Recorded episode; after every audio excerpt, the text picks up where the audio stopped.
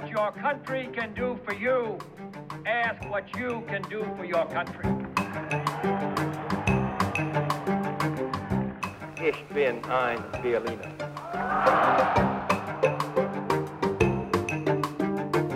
What kind of a peace do I mean, and what kind of a peace do we seek?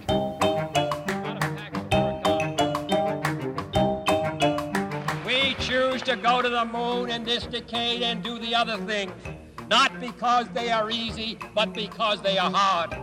That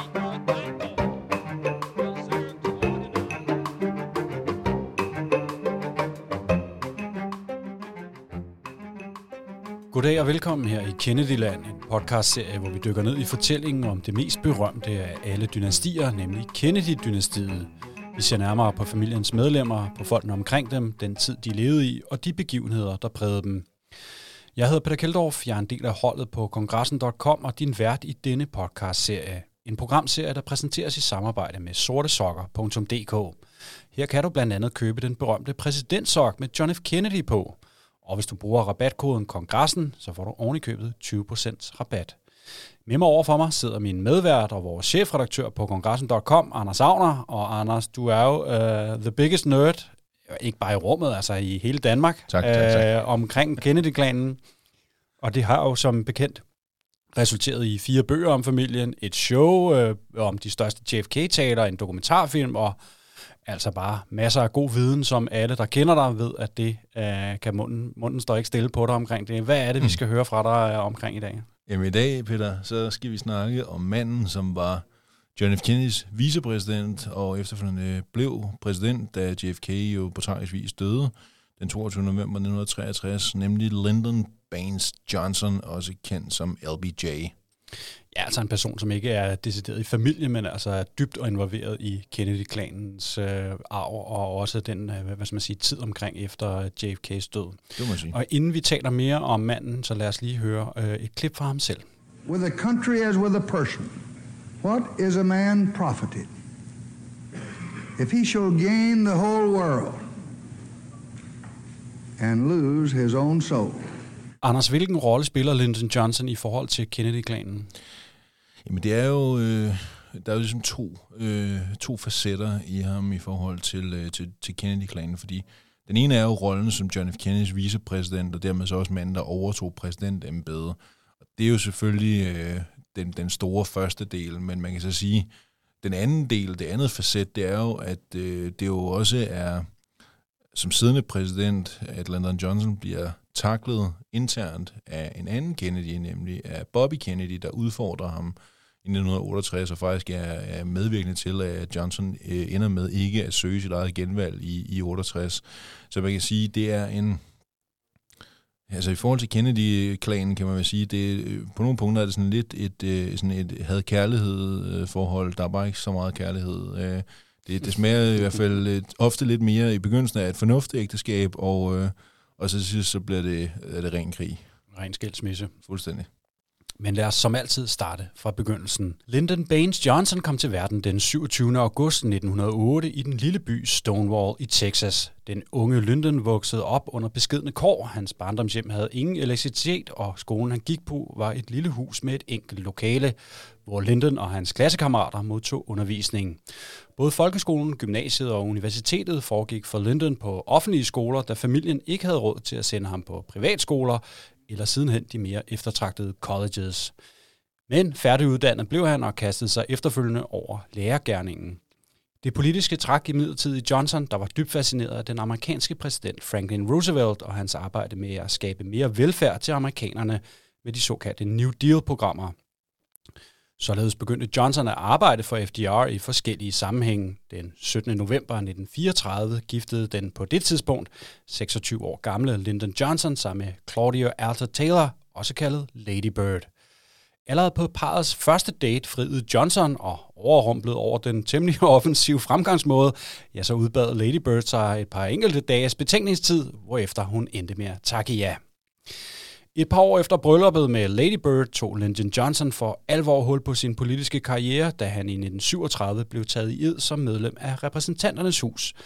Johnson befandt sig godt på Capitol Hill, han arbejdede i døgndrift og fik hurtigt bygget sig et stærkt politisk netværk, og knyttet venskaber med magtfulde mænd som lederen af huset, Sam Rayburn for eksempel. Ved valget i 1948 besluttede Johnson, at tiden var inde til at skifte huset ud med senatet. En plan, der lykkedes, og LBJ kunne således aflægge ed som texans senator, da 1949 og kun var få dage gammelt. Hvis Johnson havde befundet sig godt i huset, jamen så var det intet sammenlignet med, hvordan han hurtigt skulle komme til at befinde sig i senatet. Anders, det er vel meget rigtigt at sige, at få har været så succesfulde senatorer, som Lyndon Johnson var det. Ej, det vil jeg også sige, det, det passer meget godt. Han, øh, han er ikke bare en god senator, han er en hammerne god senator, og han er vanvittigt effektiv. Altså, han er en, en, en lovsmed, som, øh, som sjældent set. Altså, han er også, altså, han er jo, han er jo arbejdsnarkoman. Han knokler simpelthen solen sort. Han elsker livet på Capitol Hill. Han sover ganske få timer hver nat, og resten af tiden, jamen, så lever og under han jo politik. Altså, og det kommer også til udtryk ved, at altså, han har været senator i to år. Så bliver han øh, det, der hedder whip, altså en slags indpisker. Det er et af de højeste, øh, en af de højeste positioner, du kan have, er, er den som whip. Øh, der er faktisk kun... Øh, Altså, der, der er kun lederen op over. Ja, man er i princippet nummer to i hierarkiet, ikke? Lige præcis, ikke? Øh, I senatet er whip, øh, altså, det er, der er kun partilederen, der er højere, altså gruppelederen, der er højere end, end ham, der eller hende, der er whip. Og det bliver Johnson altså efter kun to år som senator. Det er meget usædvanligt. Og, øh, og to år efter han øh, så er blevet web, jamen der, der tager han så det sidste skridt, der bliver han øh, leder, altså simpelthen af hele øh, den demokratiske biks i, i senatet. På det tidspunkt, der er demokraterne i mindretal, og, øh, og han er så det, der hedder minoritetsleder, men øh, efter midtvejsvalget i 1954, hvor demokraterne får et, et godt midtvejsvalg, der tipper flertallet, og dermed så bliver øh, Lyndon Johnson der i begyndelsen af 55, da det nye senat er trådt sammen, altså majoritetsleder for, for hele senatet. Det er altså rimelig stærkt gået, alt sammen i, lad os bare huske på, Peter, alt sammen i løbet af en første valgperiode som, øh, som amerikansk næser. Det, det viser altså noget om, at det er en mand af en, en rimelig særlig kaliber, vi har med at gøre. Og i øvrigt jo, skal vi så lige huske på, Peter her, som, øh, som flertalsleder, jo så også øh, flertalsleder for den gruppe, hvor at den mand, han sidenhen skulle arbejde sammen med, nemlig John F. Kennedy, jo sad som også forholdsvis ny senator for Massachusetts, men ikke helt med, med det samme senats øh, flere og gennemslagskraft, som, øh, som LBJ havde. Nej, så på det her tidspunkt, så er LBJ jo faktisk et, et stærkere, i hvert fald politisk øh, navn end øh, den, den senere chef, jo, må man sige. Ikke? Langt stærkere. Ja. Men selvom Johnson altså både var en succesfuld og yderst magtfuld flertalsleder i senatet, så rakte hans ambitioner endnu længere. Han ville være amerikansk præsident og havde udset sig valget i 1960 som det perfekte tidspunkt at tage skridtet. Efter otte år med den populære Dwight Eisenhower var banen åben, og Johnson betragtede sig selv som det mest oplagte demokratiske bud på Ikes efterfølger. Men, Anders, der var jo som bekendt en ung senatskollega fra Massachusetts, der også ville være præsident det år. Tag os lige med tilbage til primærvalgkampen 1960 og duellen mellem JFK og LBJ. Jamen, jeg kan sige, det der jo var udgangspunktet, det var, at Lyndon Johnson egentlig havde tænkt, jamen det her præsidentskab i 1960, det bliver mit, og det er slet ikke diskussion. Jeg er flertalsleder i senatet, jeg er hammerne magtfuld, jeg kender Gud og hver mand, jeg kender alle spidserne rundt omkring i, øh, i de forskellige delstater osv., så, videre, så jeg har partiet fuldstændig i min hulehånd. Derfor mente Johnson heller ikke, der var nogen grund til at, øh, at være en del af primærvalgkampen. For det behøvede man ikke være den her, dengang, og det, øh, det har jo så ændret sig noget, men, øh, men det var faktisk ikke nødvendigt øh, for at øh, for at kunne være succesfuld som præsidentkandidat, at være en del af, af primærræset dengang. Så Johnson havde egentlig set for sig, at han godt kunne vente til ret sent, øh, før han trådte ind i arenaen. Og man kan sige, John F. Kennedy, det var modsat. Altså, det var jo sådan lidt, altså, Johnson var jo virkelig øh, Goliath, og hvor at øh, JFK så som David skulle vise, at han kunne godt besejre Goliath, jamen så måtte det ligesom være som, øh, som græsrodskandidaten. Øh, og det vil sige, at han førte de her primære øh, valgkampe. Han var ude at trykke de her tusindvis af næver og drikke de her hektoliter af kaffe osv., som der hører sig til i forbindelse med en, en primær valgkamp. Og det gjorde, at øh, han stille og roligt fik bygget det her netværk. Altså han havde været rundt flere år, inden han formelt set blev præsidentkandidat øh, i 1960, for også at, øh, at bygge det her græsrodsnetværk. Øh, det var det, vi talte om også i udsendelsen med, med Ted Sorensen, øh, altså hans nære politiske medarbejdere og taleskriver, det var de to, der var afsted sammen og virkelig fik bygget det her op. Og det var en helt klar forventning fra Lyndon Johnsons side, at øh, jamen, det var da udmærket, det han rendte rundt og lavede den der unge mand op fra Massachusetts, men til sammenligning med, hvad han kom med, altså når han kom med hele sin slagstyrke, jamen så vil øh, JFK hurtigt blive, blive pulveriseret. Og det skulle så bare vise sig, at øh, det var mere øh, bæredygtigt end som så, det John F. Kennedy havde fået bygget op i løbet af sin øh, primærvalgkamp, fordi det, der viste sig lige pludselig, det var, at det kunne godt være, at Johnson han kendte spidserne ude i delstaterne, men Kennedy han kendte alle fodfolkene, han kendte alle partisoldaterne. Så nogle af de der gange, når John F. Kennedy måske kunne høre Lyndon Johnson sige, ja, men prøv at den her pågældende stat, det er helt uden tvivl min, fordi jeg kender guvernøren, og så stod Kennedy sådan, det kan godt være, jeg kender alle dem, der hænger plakater op. Øh, og det er nu engang vigtigt, at, at, i hvert fald i en græsrodskontekst, at kende aktivisterne end kende spidserne. Og det viser sig jo så også, at de nåede hen til, til partikonventet i 1960, for der var Johnson så gået ind i, i arenaen og meldt sig som kandidat. Var det simpelthen de to her helt op to, uh, down to the wire uh, til sidst, eller var der også andre involveret? Ja, der var også Adlai Stevenson, som jo af ubegribelige grunde havde tænkt, hey, jeg var partiets kandidat i 52 og fik tæsk af Dwight Eisenhower af grunden, der stadig ikke rigtig står klar, tænkte jeg, det kan jeg gøre endnu dårligere, altså giv mig lige chancen mod Ike igen i 56. Det gav man ham lov til, så fik han, han endnu lidt, større stryg. Han, han var lidt et ringvav. Ja, det var forfærdeligt at se på. Så prøvede han lidt igen at flytte med tanken i 1960, fordi han tænkte sådan lidt, ja, prøv en gang, det er gået altså undskyld, nu er det ved bande igen, men altså, det, var, det var gået af pommer til med mig i, øh, i, i to omgange. Skulle vi ikke prøve med alle gode gange tre, fordi vi kan da så godt lide at tabe præsidentvalgene. Det, det blev så ikke sådan til noget særligt og så videre, men, men det var de to. Altså, det var Kennedy mod Johnson. Det var virkelig det, der var tvikkampen her, ikke? Og Johnson er en, en brutal herre. Når han først går i arenaen, så øh, kommer fløjelshandskerne meget hurtigt af. Hvis de nogensinde har været på, så kommer de i hvert fald meget hurtigt af. Og så, øh, så bliver der altså øh, slået øh, med alt, hvad man har. Og øh, noget af det, han gør, det er, at han begynder at angribe øh, John F. Kennedy i forhold til øh, John F. Kennedys ret dårlige helbred. Øh, for det er jo ikke nogen hemmelighed, at JFK havde et forfærdeligt helbred, og, øh, og det er også derfor... Han lå i sengen blandt andet med rygproblemer. Ja, ja, og er det sådan syge, og alle mulige andre ting. I det hele taget et meget, meget skidt helbred. Og det kørte Johnson på. Han sørgede for alle, der overhovedet ville høre på ham, fik at vide, hey, den der unge mand over for Massachusetts, det kan godt være, at han ikke er så gammel, men han er heller ikke ret rask. Øh, så derfor så øh, er det fuldstændig uansvarligt overhovedet at tænke på at gøre ham til præsident. Og øh, altså det var noget, man noterede sig i Kennedy-lejen. Især Robert Kennedy øh, noterede sig det her med meget, meget stor vrede, og øh, kunne slet ikke komme forbi det. Altså han blev simpelthen splindrende rasende på Johnson, og ja, altså, gav aldrig slip på det had, han øh, kom til at føle til, øh, til Johnson på det tidspunkt. Men, øh, men det ender faktisk med, at øh, Johnson må se sig besejret. Altså, at det ender faktisk med, at, øh, at det lykkedes at, øh, for Kennedy'erne at få ræset indenom og afspore den plan, Johnson egentlig havde om, at han skulle have været partiets kandidat imod Richard Nixon i 1960, at det så i stedet er øh, at John F. Kennedy, som har, har bygget noget, som Johnson har undervurderet styrken af, og derfor som øh, så også ender med at, at blive den mand, som øh, partiet nominerer ved konventet i sommeren 1960.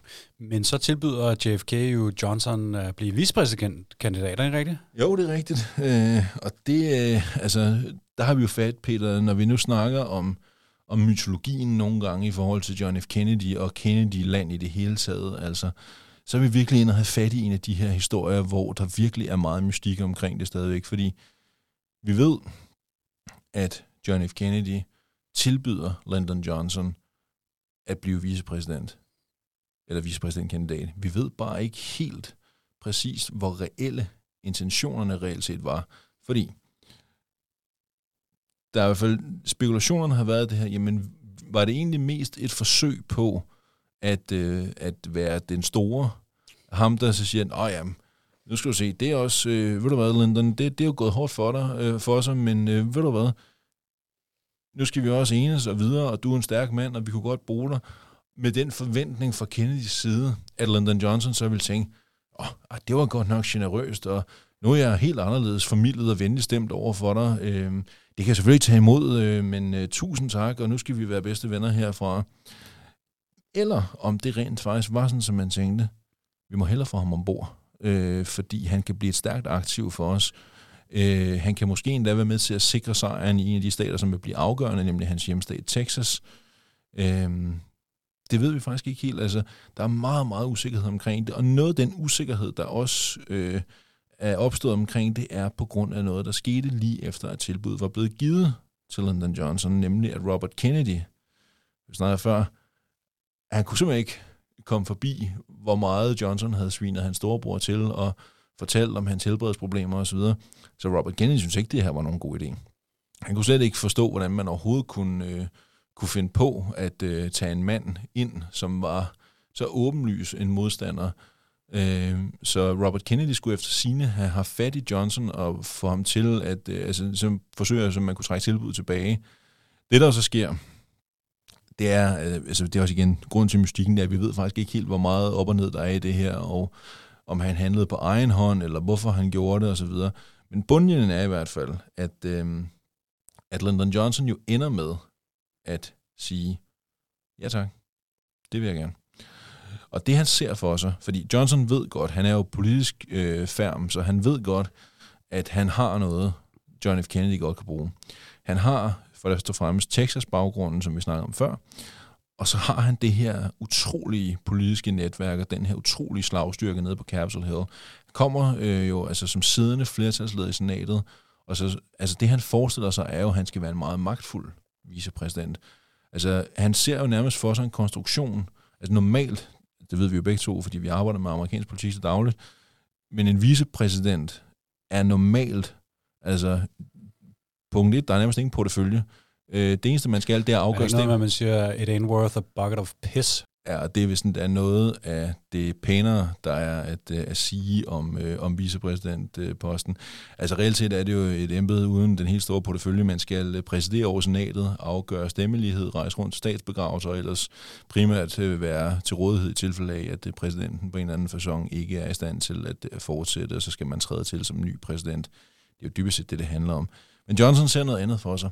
Han ser for sig, at han nærmest skal ind og være noget, der Øh, vel kan kaldes en slags premierminister i virkeligheden. Han ser for sig, at han skal have en portefølje. Han ser for sig, at den måde, ham og John F. Kennedy skal styre Amerika sammen, er selvfølgelig med John F. Kennedy som præsident, men med ham som meget central øh, spiller som vicepræsident.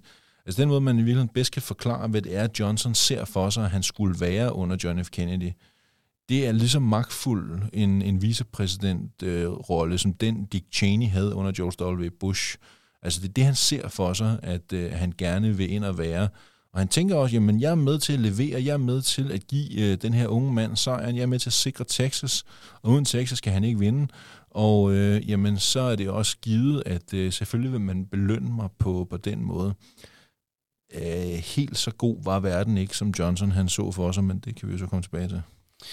Ja, præcis. Det kommer vi tilbage til, Anders. Men med Lyndon Johnsons hjælp vandt John F. Kennedy Texas ved valget den 8. november 1960, og det skulle vise sig endnu mere betydningsfuldt, end de Kennedy-lejrene havde forudset, for Texas blev sammen med Illinois de to udslagsgivende stater for at Kennedy og demokraterne knepen besejrede republikaneren Richard Nixon. Ved de to foregående valg havde republikanerne ellers vundet Texas, men nu flippede staten tilbage fra rød til blå, og var således med til at sikre Kennedy og Johnson sejren.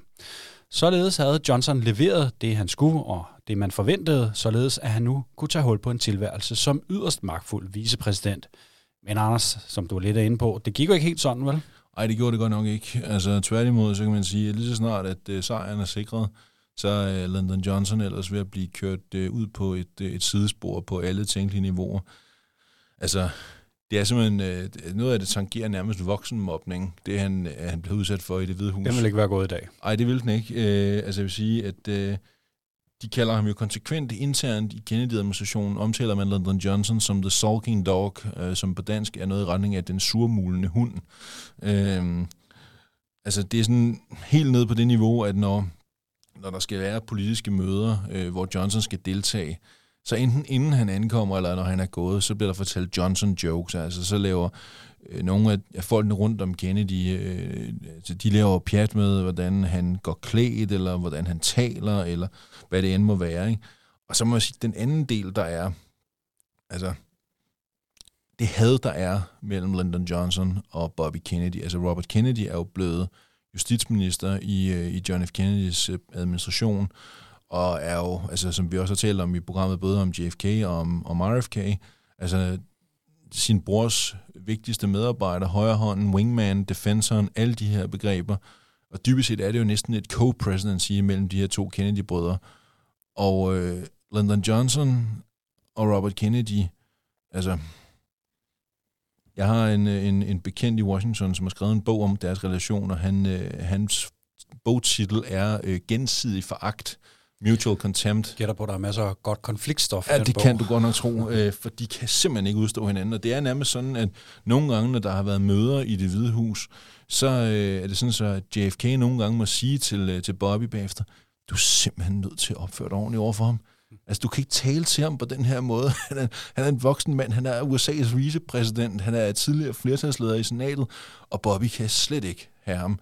Øhm, og det er altså... Øhm, det, det er virkelig øh, noget, som også, øh, altså den dag i dag, når man når studerer øh, årene i, i Kennedys øh, præsidentskab, altså det er virkelig en af de der meget øh, særprægede øh, historier omkring, hvordan at, øh, at øh, RFK og LBJ simpelthen ikke kan udstå synet af hinanden, nærmest ikke kan være i lokale sammen, uden at de begynder at skændes, eller at øh, den ene er nedladende over for den anden, eller et eller andet. Men, øh, men Johnson havde jo set for sig, at han skulle være den her meget, meget magtfulde vicepræsident, at han nærmest skulle styre USA sammen med John F. Kennedy. Og øh, man plejer at sige, at et godt øh, billede på, hvordan og hvorledes en, en vicepræsident, øh, altså hvor tæt en vicepræsident er på en præsident, er antallet af stempler i passet. Altså jo flere stempler en vicepræsident har, jo længere væk er vedkommende fra præsidenten. Og Johnson har, der mange, der mange Johnson har rigtig mange stempler i sit pas.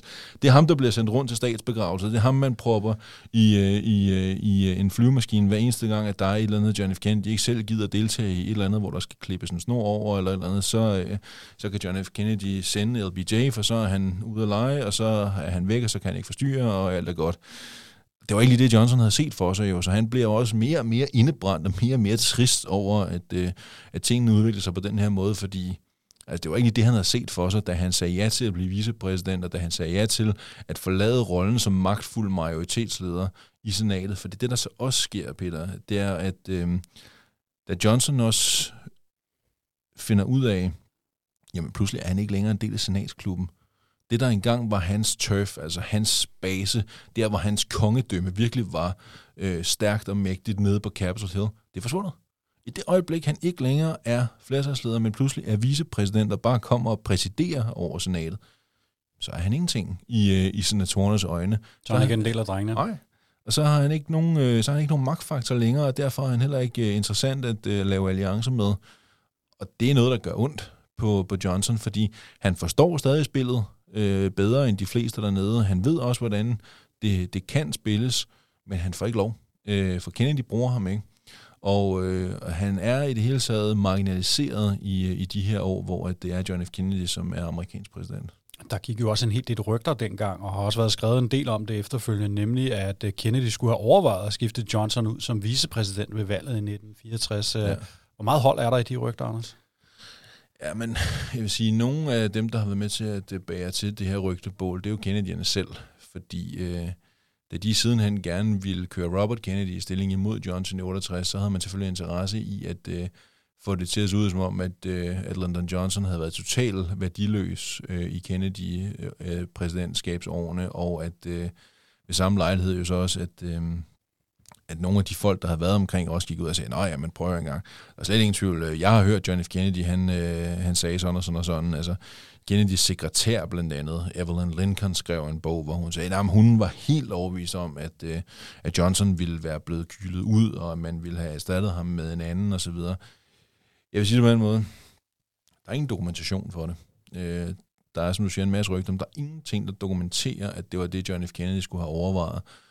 Og det, der jo også øh, er værd at tage med her, Peter, det er, at altså, det kan godt være, at han ikke brød sig om øh, Johnson, og familien generelt ikke altså, brød sig om Johnson, men JFK var rimelig cool. Altså øh, modsat øh, Robert Kennedy, som virkelig var en, en mand i sin følelsesvold. John F. Kennedy var lidt mere distanceret, lidt mere, øh, lidt mere kølig nogle gange, kunne i hvert fald være det, når han syntes, det var nødvendigt. Og det vil sige, at han kom sådan lidt hurtigere over de der hæftige angreb, der havde været fra Johnsons side, og tænkte på ham som et redskab. Altså, øh, var han, kunne han bruges til noget, eller kunne han ikke bruges til noget? Han havde været med til at levere Texas i 1960, og det blev også fuldstændig afgørende, hvis, øh, hvis John F. Kennedy gerne ville genvælges i 64, så blev Texas afgørende. Så derfor havde han brug for Johnson en gang til.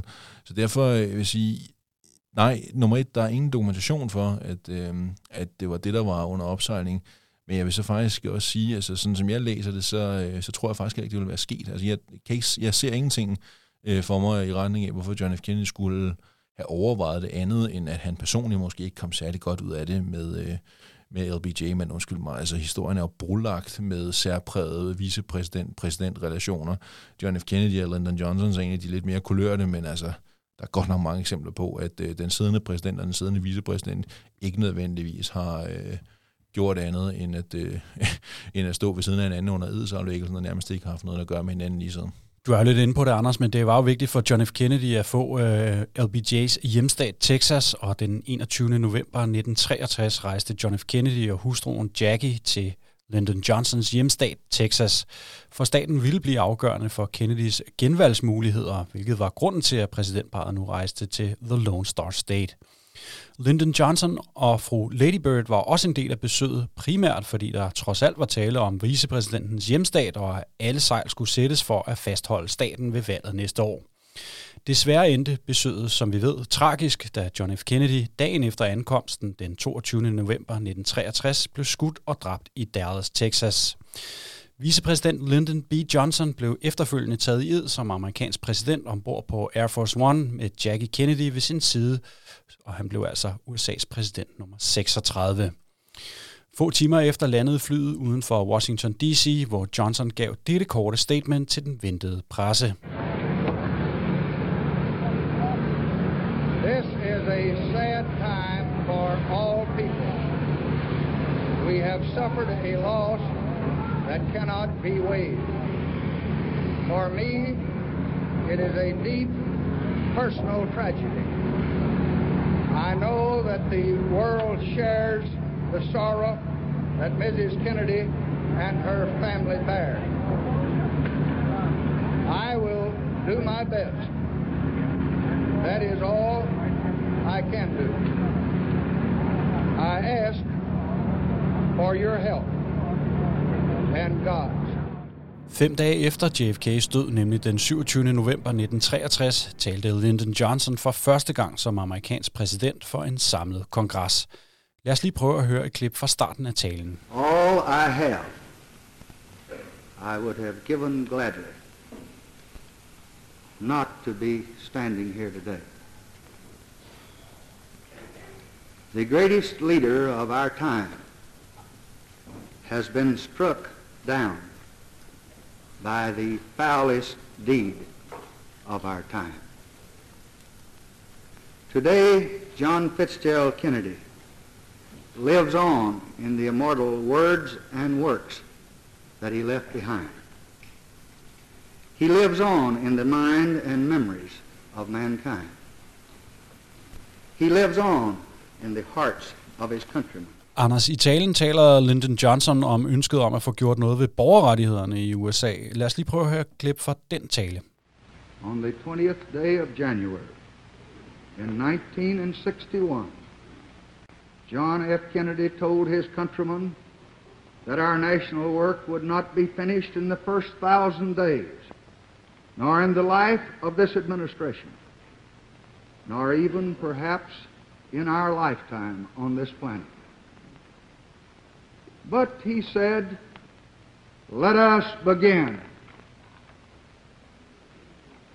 Today, in this moment of new resolve, I would say to all my fellow Americans,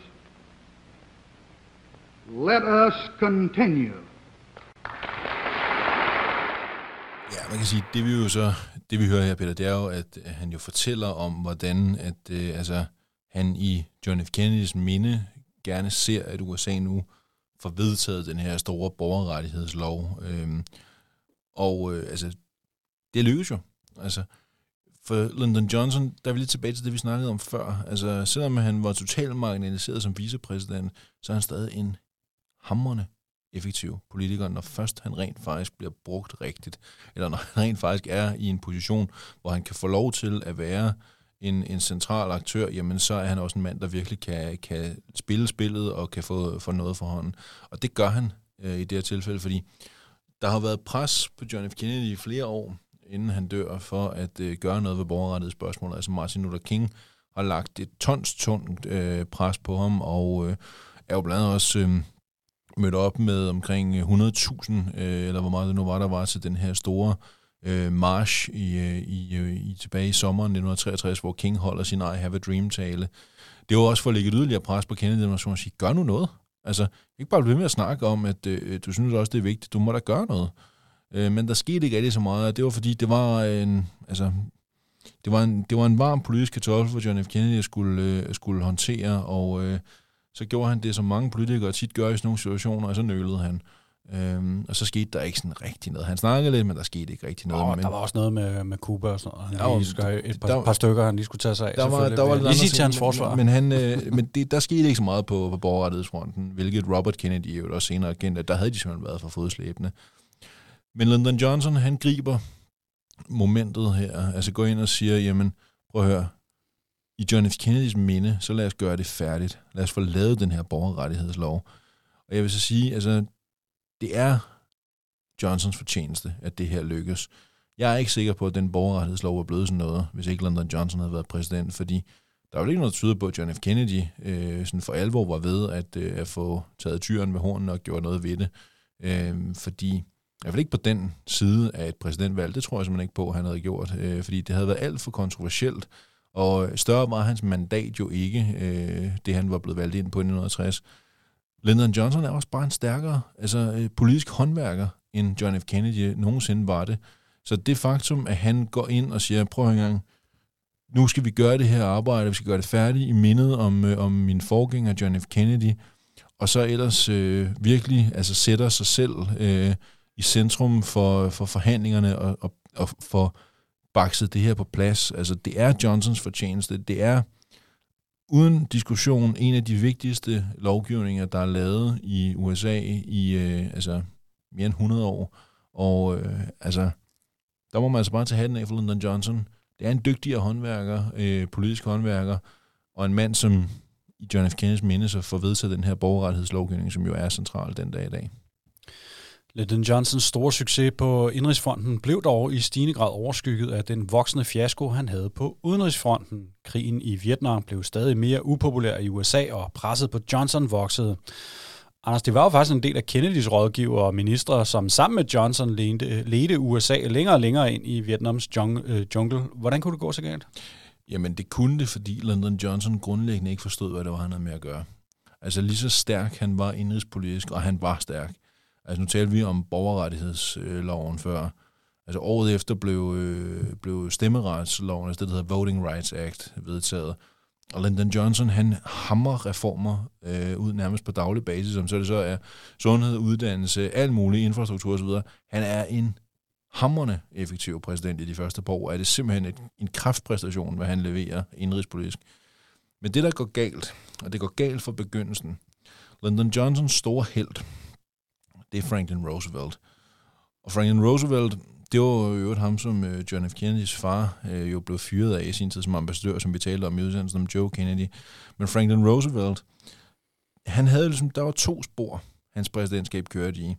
Der var, øh, da han overtog USA i 33, jo øh, dyb depression, økonomien var faldet fuldstændig sammen efter krakket i 29, og han lancerede de her New Deal-programmer, som var sådan det første, sådan, kan man sige, sådan rigtige spadestik til skabelsen af noget, der smager lidt af en amerikansk velfærdsstat. Altså ikke på det niveau, vi har i Danmark, men begyndende velfærd til amerikanerne. Det var det New Deal-programmerne jo blandt andet gik ud på.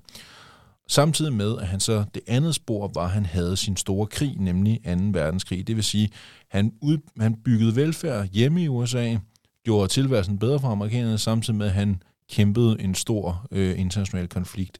Og de to komponenter sammenlagt gjorde i LB John, øh, LBJ's verden, FDR, altså den her fantastiske præsident, som han var. Det, der bare er forkert i Johnsons opfattelse af Roosevelt, det var, at han troede de to ting, altså han mente de to ting kørte samtidig. Det gjorde de ikke. For Franklin Roosevelt overtog præsidentskabet i 1933, hvor han sagde, The only thing we have to fear is fear itself. Der er hans fokus rent indrigsorienteret. Altså, det handler om at bygge øh, USA op igen, for amerikanerne tilbage og arbejde alle de her New Deal-programmer osv., Men hans valgløfte i 1940 er at holde USA ude af 2. verdenskrig. Først da Japan bomber Pearl Harbor den 7. december 1941, der er det øh, nu øh, nået til et punkt, hvor at man ikke længere kan lade være med at gå ind i krigen. Og det er så også derfor, Roosevelt erklærer Japan krig, og efterfølgende jamen, så starter hele konflikten, hvor, at, øh, hvor USA så bliver øh, aktivt krigsførende, øh, også mod Tyskland og så videre, og med også til at besejre Hitler. Men det sker altså først, Peter, i slutningen af hans præsidentskab. I lang tid så handler det om, om New Deal, om genopretning af USA efter kollapset i 29 Og det er også bare igen, det er et helt andet mandat. Altså, Japan har bombet Pearl Harbor. Alle amerikanere er med på, at man skal, øh, man skal selvfølgelig ind og bekæmpe nazisterne. Man skal respondere på, på, den, øh, øh på, altså på det angreb, som japanerne har, har stået bag. Det er en anden situation. Øh, for Johnson tænker, jamen, måden han skal videreføre øh, Roosevelt-logikken, om man så må sige, det er altså at sige, jamen Great Society, som er alle de her velfærdsprogrammer, han gerne vil rulle ud. Ja, det er jo sådan Johnsons store idé. Lige præcis. Sige, Great Society. Ja, netop.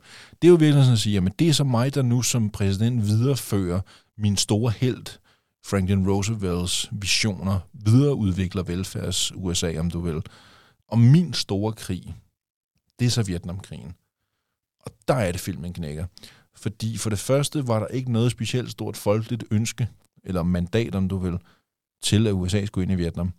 Og så kan man sige, ja ja, det er en konflikt, der ulmer allerede, da John F. Kennedy er præsident. Altså, JFK havde jo, hvad var det, sendt omkring 16.000 af det, de kaldte militærrådgivere til Sydvietnam, men man var ikke aktivt krigsførende. Og øh, der må man sige, da Lyndon Johnson overtager efter JFK's død, så optrapper han altså konflikten ganske, ganske hæftigt. Altså USA bliver aktivt krigsførende. Altså det, der sker i Tonkinbugten, altså medvirkende til, at USA yderligere engagerer sig, og efterfølgende, jamen så er det jo, at der kommer amerikanske soldater til Vietnam i krig.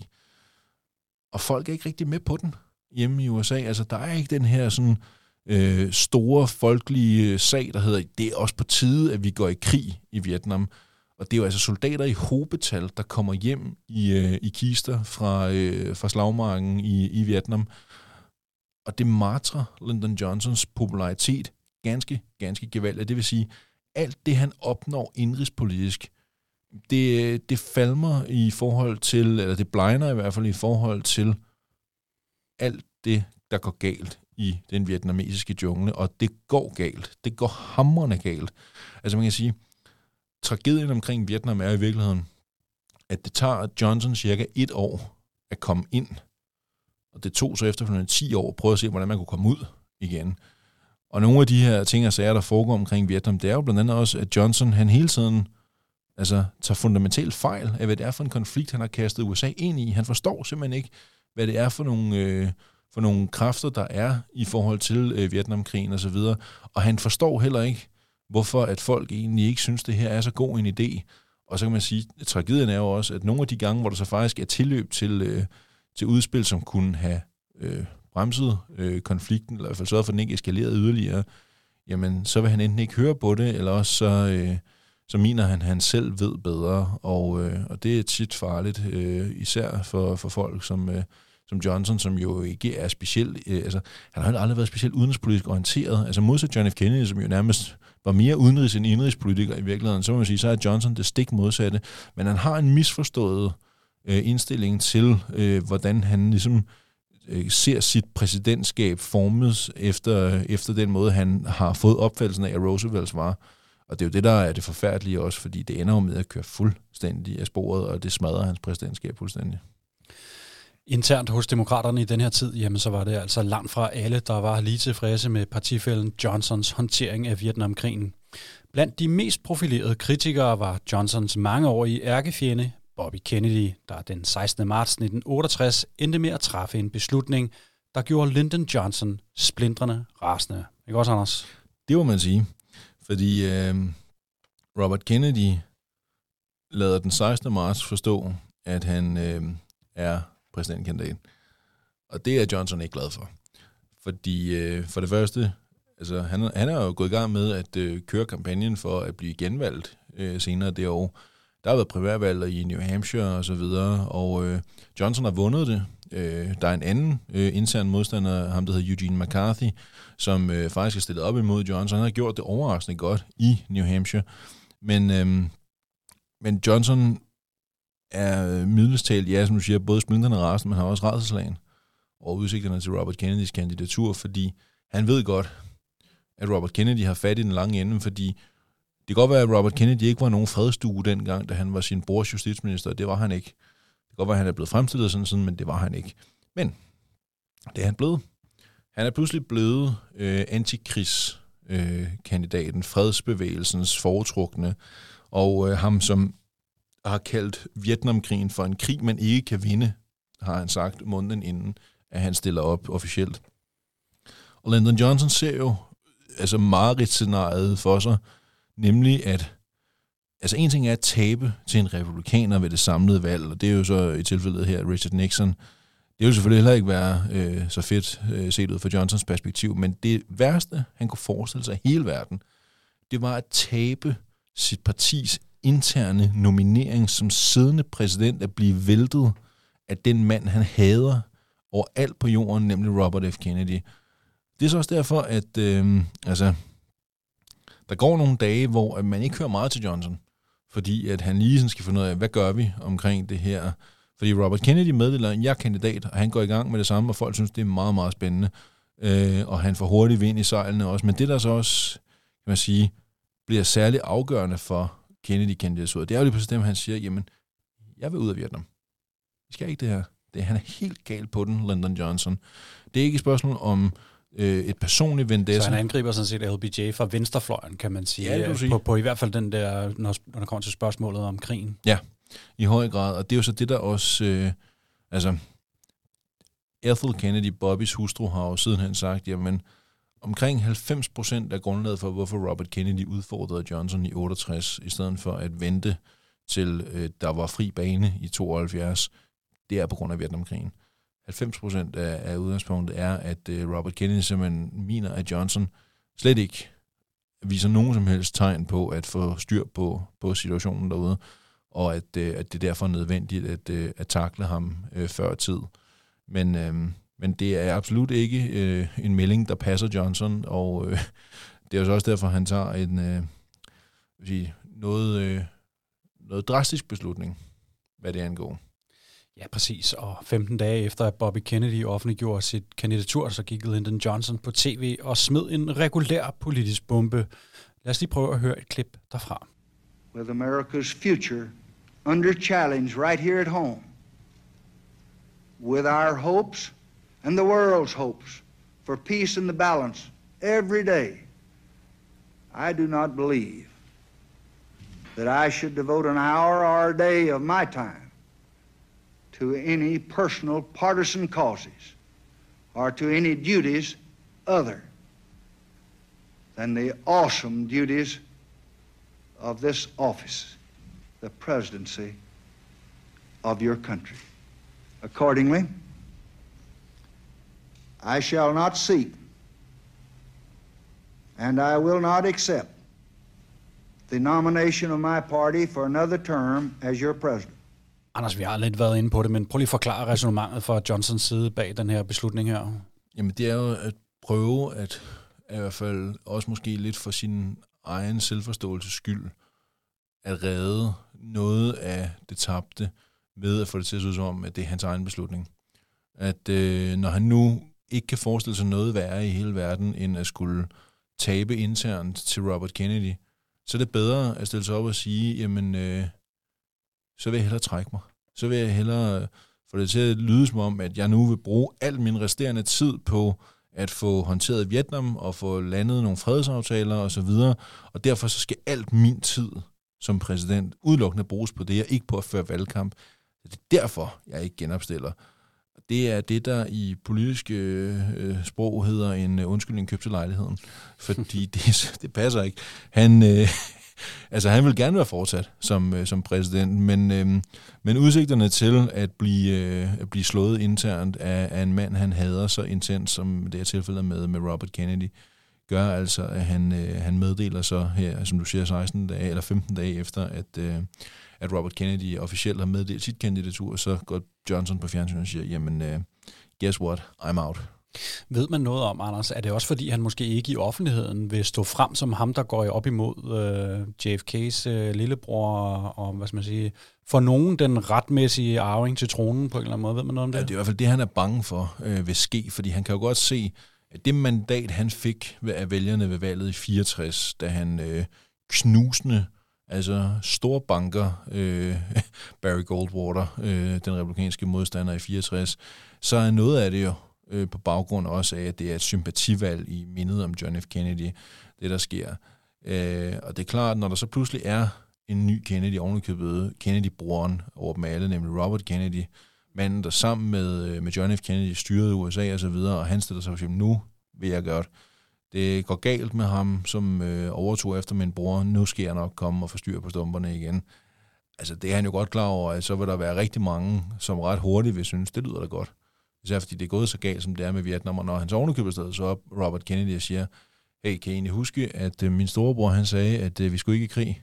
Kan I huske, at han holdt fredstalen den 10. juni 1963, hvor han sagde, at øh, vi går ikke i krig? Og øh, ja, Lyndon Johnson, han gik altså i krig. Det var nok ikke sket, hvis min bror havde levet. Og jeg kan i hvert fald love en ting. Med mig som ny præsident, så er vi ude af den krig igen. Det er noget, der har rigtig, rigtig godt gehør i de her øh, de her tider i amerikansk politik. Men den 6. juni 1968, jamen, så døde Bobby Kennedy, LBJ's store rival. I et døgn havde lægerne forsøgt at redde hans liv efter skudattentatet på Ambassador Hotel i Los Angeles. Derfor måtte demokraterne tænke i andre baner, hvad angik partiets kandidat til præsidentduellen mod Richard Nixon senere på efteråret. Valget endte til sidst med at falde på Lyndon Johnsons vicepræsident Hubert Humphrey, men Anders, nogen hjælpende hånd kan man ikke ligefrem sige, at vicepræsidenten fik fra præsidenten i bestræbelserne på at blive hans efterfølger, vel? Nej, det kan man ikke øh, påstå. Tværtimod, så er det nærmest øh, altså, øh, noget, der minder øh, om at modarbejde ham øh, mere end at øh, samarbejde. Fordi Hubert Humphrey, som, øh, som jo så ender med at blive demokraternes øh, kandidat, altså, det er jo så en mand, der lidt ligesom både Eugene McCarthy og Bobby Kennedy øh, stiller sig kritisk over for, for Vietnamkrigen, altså stiller sig op og siger, prøv at det, det dur ikke, øh, vi er nødt til at finde en anden vej, vi er nødt til at finde en anden løsning, og der sker så bare det, at, øh, at Lyndon Johnson, han tænker, nej, nej, nej, nej, nej, nej, kammerat, der er du helt gal på den. Det kan godt være, du er min vicepræsident og så videre, men du forstår jo tydeligvis ikke, hvad det er, vi har gang i ude i Vietnam. Ergo, så må jeg hellere sørge for, at Richard Nixon, det kan godt være, at han ikke er min partifælde, det kan godt være, at han ikke er min vicepræsident i øjeblikket, han er republikaner, øh, og han vil på mange stræk nogle helt andre ting, end jeg vil, men på Vietnamfronten, der ser han nogenlunde på tingene på samme måde, som jeg gør, så må det næsten hellere blive ham. Og det vil sige, at Johnson begynder at underminere Hubert Humphrey, og der er ret mange forlydende om faktisk, at øh, Johnson selvfølgelig via stråmand skulle have fodret øh, Nixons angrebsmaskine med ting i forhold til, øh, til at angribe Humphrey, fordi at øh, Johnson han mente, det der foregik omkring Vietnam, var så vigtigt, at det skulle køres videre med den linje, han stod for, og ikke begynde at slå i en anden retning, som var det, som både Robert Kennedy og efterfølgende Hubert Humphrey øh, for, så det er, det er meget, meget usædvanligt. Det må man sige, interne magtkampe på allerhøjeste niveau. Den 20. januar 1969 forlod Lyndon B. Johnson det hvide hus og overlod nøglerne til manden John F. Kennedy knepen havde besejret i 1960, nemlig Richard Nixon. LBJ tog hjem til sin ranch i Texas, men Anders, noget lykkeligt otium var der vel ikke tale om, vel? Nej, det kan man ikke påstå. Øh, jeg vil sige, øh, den 20. januar 1969, i øvrigt, Peter, inden vi begynder at snakke om hans otium, der er jo, altså når man har sagt Lyndon Johnson, har man også sagt røverhistorier, fordi øh, der findes rigtig mange Johnson-røverhistorier. Og en af de bedste, der findes, den forbindes nemlig til den 20. januar 1969. Lyndon Johnson øh, var en... Og det var så Richard Nixons øh, indsættelse, ikke? Den dag Johnson ja. stopper, Nixon starter. Johnson er en mand, som har en, øh, en altså han har mange lidt forkvaklede idéer om, hvad maskulinitet går ud på. Han virker det hele taget som meget kompleks her. Jamen, han er en meget kompleks Han er en meget også derfor interessant mand at, at læse og, og studere om i det hele taget, fordi det er en meget særpræget karakter, og øh, en af de lidt øh, spøjse ting, der er ved ham, er, at han har en ret særpræget badevane. Det skyldes, øh, jeg har selv fået fortalt historien her, da jeg besøgte Lyndon Johnsons Ranch for nogle år siden nede i, øh, i Texas. Jeg var inde på hans badeværelse, og øh, det, er sådan, det er jo national øh, ejendom, så det er sådan, når man skal ind og se Johnsons øh, ranch, så skal man øh, gå rundt med sådan en parkbetjent. Der var ikke andre end mig den her morgen, og jeg øh, gik så med den der parkbetjent ind, og så da vi var ude på badeværelset, Johnson er øvrigt så meget arbejdsnarkoman, at han har et telefonrør hængende ved siden af toiletpapiret, så han også kan tale øh, med folk i telefonen, selvom han er på toilettet. Øh, men på tidspunkt så siger den der parkbetjent til mig, ved du hvad der er... Øh, ved du, hvad der er særligt ved den her bruser? Og jeg vil godt indrømme, så BVS-kyndig er jeg altså ikke, så jeg er ikke helt med på, hvad det er, han taler om. Men Johnsons idé om, hvordan en, i hans forståelse, rigtig mand skulle tage et bad, det var sådan, noget, det skulle hærde ham. Det vil sige, alt det der med, med, med sådan dalende regndråber, eller hvor du sådan nærmest føler vandet masserer din nakke, mens det daler ned over dig, eller et eller andet. Nej, nej. Der skulle være knald på. Der skulle virkelig fuld tryk på kedlerne. Og øhm, Johnson delte ikke badeværelse med Lady Bird, de delte heller ikke soveværelse, fordi Johnson han sov næsten aldrig, og han havde altid fire fjernsyn kørende samtidig osv. Så, videre. så det gad hun ikke, øh, det der pjat. Men derfor er Johnsons bruser altså også en, en bruser med, altså det er jo næsten som sådan en, en, en brændslange, det tryk, der kommer med vandet. Altså det er virkelig sådan, så du får nogle bank af, af den der bruser, når du tænder for den. For det var sådan, Johnson forstod et godt bad. Og da han så rykker til det hvide hus, er klart, så skal præsidenten jo bade på den måde, som han, øh, han plejer at gøre.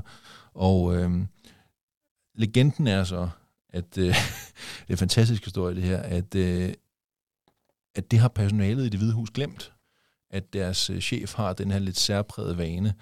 Så legenden er, at øh, det første bad, Richard Nixon han tager som leder af den frie verden den 20. januar 1969, der bliver han slynget i gulvet. Han var knækket nakken nærmest.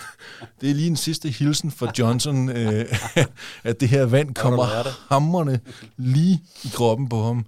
Øh, altså jeg vil sige, øh, når den bliver fortalt ned på Johnsons Ranch, så kan det godt være, at man lige skal lægge lidt øh, til at trække lidt fra og så videre, men det er bare en af mange af de her Johnson-historier. Men man kan sige, Ja, den 20. januar 69, der er det slut. Johnson tager hjem til, øh, til ranchen i, i, i, øh, i Texas, og han er, øh, som du siger, en, en knækket mand. Altså, politik er jo hans liv, og øh, han kan ikke rigtig finde ud af at leve uden at være en del af, af politik. Og øh, altså, hans helbred øh, skrænter gevaldigt. Det, det har altid været sådan, så Johnsons helbred har været lidt... Øh, lidt tvivlsomt. Han har også røget som en skorsten og så videre, så der har været mange ting, som har slidt på Johnson.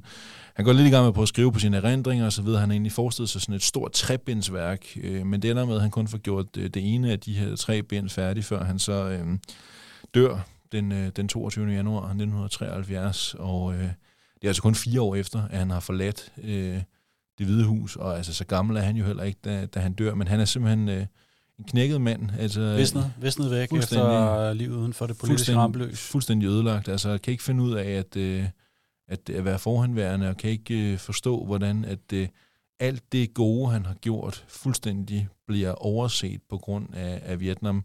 Så øh, han synes også, det er en urimelig skæbne, han, øh, han lider, og, øh, og ja, det ender så med, at han øh, bare fire år efter, at han er færdig som amerikansk præsident, øh, øh, drager sit sidste suk i, øh, i Texas. Ja, det var næsten præcis fire år efter den 22. januar 1973. Anders, vi nærmer os afslutningen på programmet her, hvis vi skal prøve at opsummere her til sidst. Hvilken plads vil du så sige, at Lyndon B. Johnson har i de amerikanske historiebøger i dag? Jamen, man kan sige, det der først og fremmest står, det er Vietnamkrigen. Og det er jo i virkeligheden, øh, altså det er jo tragisk øh, af nogle af de grunde, vi snakkede om før, fordi jeg vil faktisk våge påstanden, at hvis ikke det havde været for Vietnamkrigen, jamen, så havde Lyndon Johnson rangeret som, hvis ikke en af de tre, så i hvert fald en af de fem største amerikanske præsidenter. Altså det er imponerende, så meget han får udrettet indrigspolitisk. Altså store velfærdsreformer, som stadig står den dag i dag, altså borgerrettigheder, stemmerettigheder, øh, sundhedsreformer, uddannelsesreformer, alle de her ting, altså, det er imponerende, hvad manden udretter. Ja, altså for eksempel ideen om The Great Society, der har jo masser af ting, vi kan se stadig står i det den dag i dag. Ja, præcis. Og, øh, og alt det her gør jo, at hvis det ikke var for Vietnam, så havde han jo været rangeret som en af de absolut største. Men Vietnam er overskriften. Altså det er det første, der popper op i en amerikansk historisk kontekst, så er det jo altså helt fuldstændig straight jamen det er det, det handler om. Det er Vietnam. Og så kan man sige, i en, i en kennedisk kontekst, altså hvad det er for en rolle, han har der, det er klart, for det første er han jo John F. Kennedys vicepræsident. Altså det er jo det, de først og fremmest øh, øh har, øh, altså forbindelsen, familien øh, Kennedy og så LBJ, det er, det er ham, som John F. Kennedy vælger til at være sin running mate, ham, der er med til at sikre sejren i 1960, og som så efterfølgende bliver kørt ud på et sidespor. Og så selvfølgelig også det faktum, at Robert Kennedy sidenhen takler ham, øh, blandt andet på grund af, af Vietnam. Men, øh, men jeg vil sige, det er det først og fremmest, og det er jo også, altså, alle de gange, når jeg gennem årene blev spurgt omkring det der med, øh, med Johnsons præsidentskab, og hvordan han egentlig rangerer, så er det lidt det der med at sige, jamen, du kan ikke lave den der, hvis du ser bort fra Vietnam, for du kan ikke se bort fra Vietnam. Det er overskyggende alt andet. Men alligevel, Peter, hvis det var, man kunne se bort, altså hvis ikke Vietnam, altså hold da op, en, en præsident han så havde været, men det hele går fuldstændig tabt, fordi hans håndtering af Vietnam er så fuldstændig horribel som den er. Så man kan sige, alt muligt andet øh, stort står han for indrigspolitisk, men hans øh, plads i historiebøgerne er for altid først og fremmest Vietnamkrigen, og i en Kennedy-kontekst, ja, vicepræsidenten, der overtog det John F. Kennedy døde, men som så også blev øh, taklet internt af, af, af Robert Kennedy, da det viste sig, at han ikke rigtig kunne finde ud af at styre Vietnam. Anders, nu fortalte du historien her om Johnsons badevaner, øh, og hvor meget fylder den slags øh, røverhistorier, som der er jo bekendt er mange om på LBJ, øh, hvor meget fylder det for hans eftermæle? De fylder godt nok meget. Øh, altså, jeg vil sige, der er, altså, der er jo et begreb, der hedder The Johnson Treatment. Altså, det er også det er virkelig, virkelig surrealistisk. Øh, det er et af de mest vanvittige billeder, der findes i amerikansk politisk historie det er, hvor man kan se Lyndon Johnson stå sammen med en, en mand, der hedder Abe Fortas, som var højesteretsdommer. Og Johnson, han står, for det første står han helt op i ansigtet på ham, og han læner sig ind over ham. Altså Johnson er en, en, en mand på, øh, altså med en vis både højde og drøjde, og det vil sige, at han bruger sin fysik også til at intimidere folk. Og det vil sige, altså de fleste mennesker bryder sig ikke om at øh, have folk stående helt op i hovedet på sig, og det gør Johnson. Altså, han står altså helt op i masken på dig. Altså, det er sådan noget 5 eller 10 cm max, der adskiller dit hoved fra Johnsons hoved, når han står op i, i, i, i sådan helt i dit åsyn, samtidig med, at øh, han læner sig ind over dig, og han er sådan meget fysisk, og han tager fat i folk, og han... Altså, Kennedy var sådan en, altså det jo sådan for det bedre borgerskab og aristokratiet, han brød sig ikke om de her ting. Han var lidt reserveret på ja, ja, præcis, i forhold til. Og det der med Johnson sådan, hele tiden sådan, tog, fat i hans, øh, tog fat i folks arme og deres skuldre, og hele tiden skulle røre ved, ved folk, han talte med og sådan noget. Alle de her ting, jeg siger, det gjorde, at folk synes det var ret øh, altså intimiderende, og tit også noget, der forstyrrede dem i deres, øh, i deres øh, nogle gange forhandlinger eller snakke, de måtte have med, med Johnson, fordi han simpelthen gav dem the Johnson treatment, som, øh, som man jo den dag i dag kalder det. Altså, det er jo et af de mest berømte billeder, der findes med Johnson, det er det der med Abe Fortas. Altså, når man besøger Johnsons præsidentbibliotek, er det så sådan, så man kan få taget et billede, hvor, hvor man står øh, selv og skal forestille sig, at det så ligesom er, at man, man, man bliver udsat for the Johnson treatment osv. Men, øh, men altså, der er jo mange af de her altså, ting. Altså, en anden, øh, altså for et par år siden, der, øh, der lavede vi jo en, en, en podcast-serie, som jeg var med til at lave, der hed POTUS, og der havde øh, min, øh, min daværende medvært, Lars Mathiasen og jeg, vi havde Jørgen Brøndal, øh, professor Jørgen Brøndal fra SDU i, øh, i studiet, øh, da vi skulle snakke om, om Johnson. Og han fortalte mig øh, historien om, at øh, Lyndon Johnson engang havde fortalt, at, øh, sagt, at for ham så var, øh, altså sådan som han forstod medarbejderes rolle, jamen så var det, at, øh, at de simpelthen bare skulle, øh, som Jørgen han sagde, altså de skulle være klar til at stille sig op i... Øh, i, øh, i Macy's øh, udstillingsvindue, og simpelthen øh, kysse ham øh, bag i, og bagefter stille sig op med et stort smil og sige, nej, hvor var det dog en lækker oplevelse, som Jørgen han, øh, han citerede det i sin tid.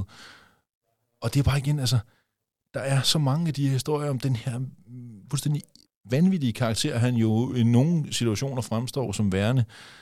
Og det er sådan igen, altså, jeg vil sige, nu er det jo et pænt program, så jeg vil undlade at fortælle dig nogle af de historier, der er omkring øh, Johnsons øh, utrolig store fascination af sin egen manddom.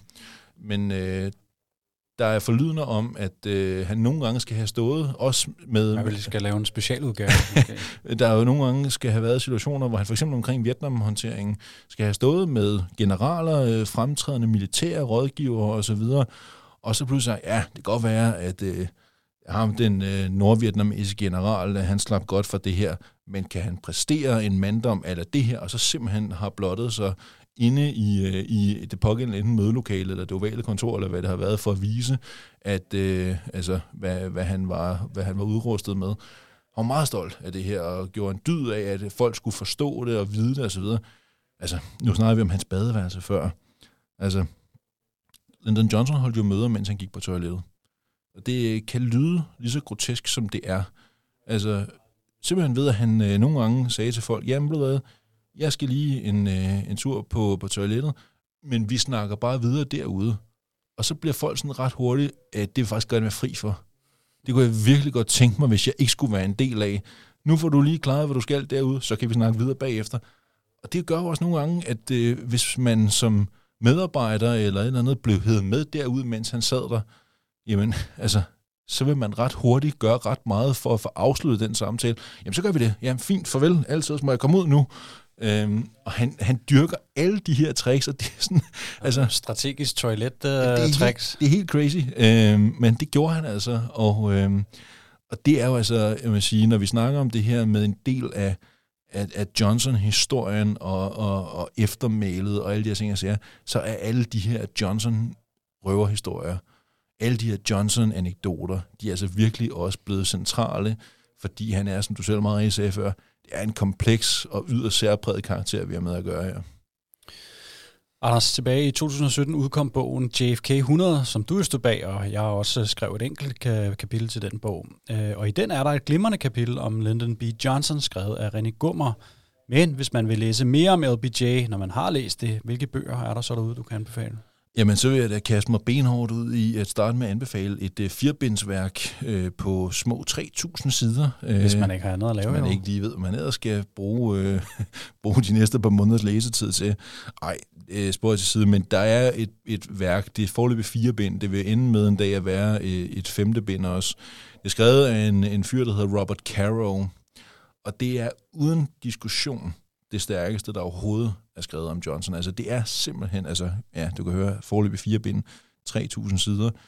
Bind 4 slutter lige efter Johnson selv er blevet valgt til præsident i 1964. Så det vil sige, at det, der mangler, øh, det, der kommer i bind 5, det er altså øh, hans øh, resterende præsidentskab, og så de sidste par år der, inden han så dør i, i 73. Og det er minutiøst, det er gennemarbejdet, Altså det er sådan noget, det første bind udkom tilbage i, øh, i 80'erne. Jeg kan ikke huske, det mener, det var midten af 80'erne det første. Og så er det ellers kommet, altså Caro har simpelthen dedikeret hele sit professionelle forfatterskab til at skrive de her bøger. Og det gør så, at der sådan med en frekvens på øh, de der 6-7-8 år eller sådan noget, er kommet et nyt øh, Johnson-værk i den her kæmpemæssige øh, altså, øh, udredning af hans liv og hans virke det, det, det er dybt imponerende. Jeg har læst det, øh, men det er... Øh, altså vil sige, det er også sådan, når du så har læst det, så har du dækket ind. Hvis man nu sidder og tænker, ah, 3.000 sider, og... Man klarer det bare lidt kortere, måske. Ja, er der, er der eventuelt en, en, en memo, jeg kunne, kunne få? Det er ikke, fordi det er en memo, men der findes faktisk en anden rigtig, rigtig god bog. Den hedder Lyndon Johnson and the American Dream. Og den er skrevet af en af de bedste forfattere, der overhovedet er omkring politisk historik i USA, hende der hedder Doris Kearns Goodwin. Ja, hun er sådan en berømt uh, præsidenthistoriker, så vidt jeg ved. Ikke? Lige præcis. Og hendes første bog, det er faktisk den her, om Lyndon Johnson. Og grunden til, at det var der, det startede, det var, fordi hun faktisk arbejdede som ganske ung i, for Lyndon Johnson. Og i de år, vi snakkede om før, hvor han trak sig tilbage efter præsidentskabet var slut nede på ranchen, der var hun faktisk dernede øh, ret tit, øh, fordi hun skulle assistere ham med øh, at lave hans erindringsbog, eller erindringsbøger, som det var tiltænkt. Det blev så kun til den ene, der hedder The Vantage Point, som jeg selvfølgelig også vil, vil sige, den er værd at læse, men, øh, men Kearns Goodwin skrev så, øh, også efter Johnsons død, skrev hun så bogen om ham, øh, også på baggrund af, hvordan hun havde lært ham at kende i, i tiden efter præsidentskabet sluttede. Hun var også lidt en del af hans administration til sidst, men, øh, men jeg vil sige, den er god. Altså, den er også, altså, der, der er vi ikke ude i 3.000 sider. Jeg mener, den er omkring 500 sider eller sådan noget.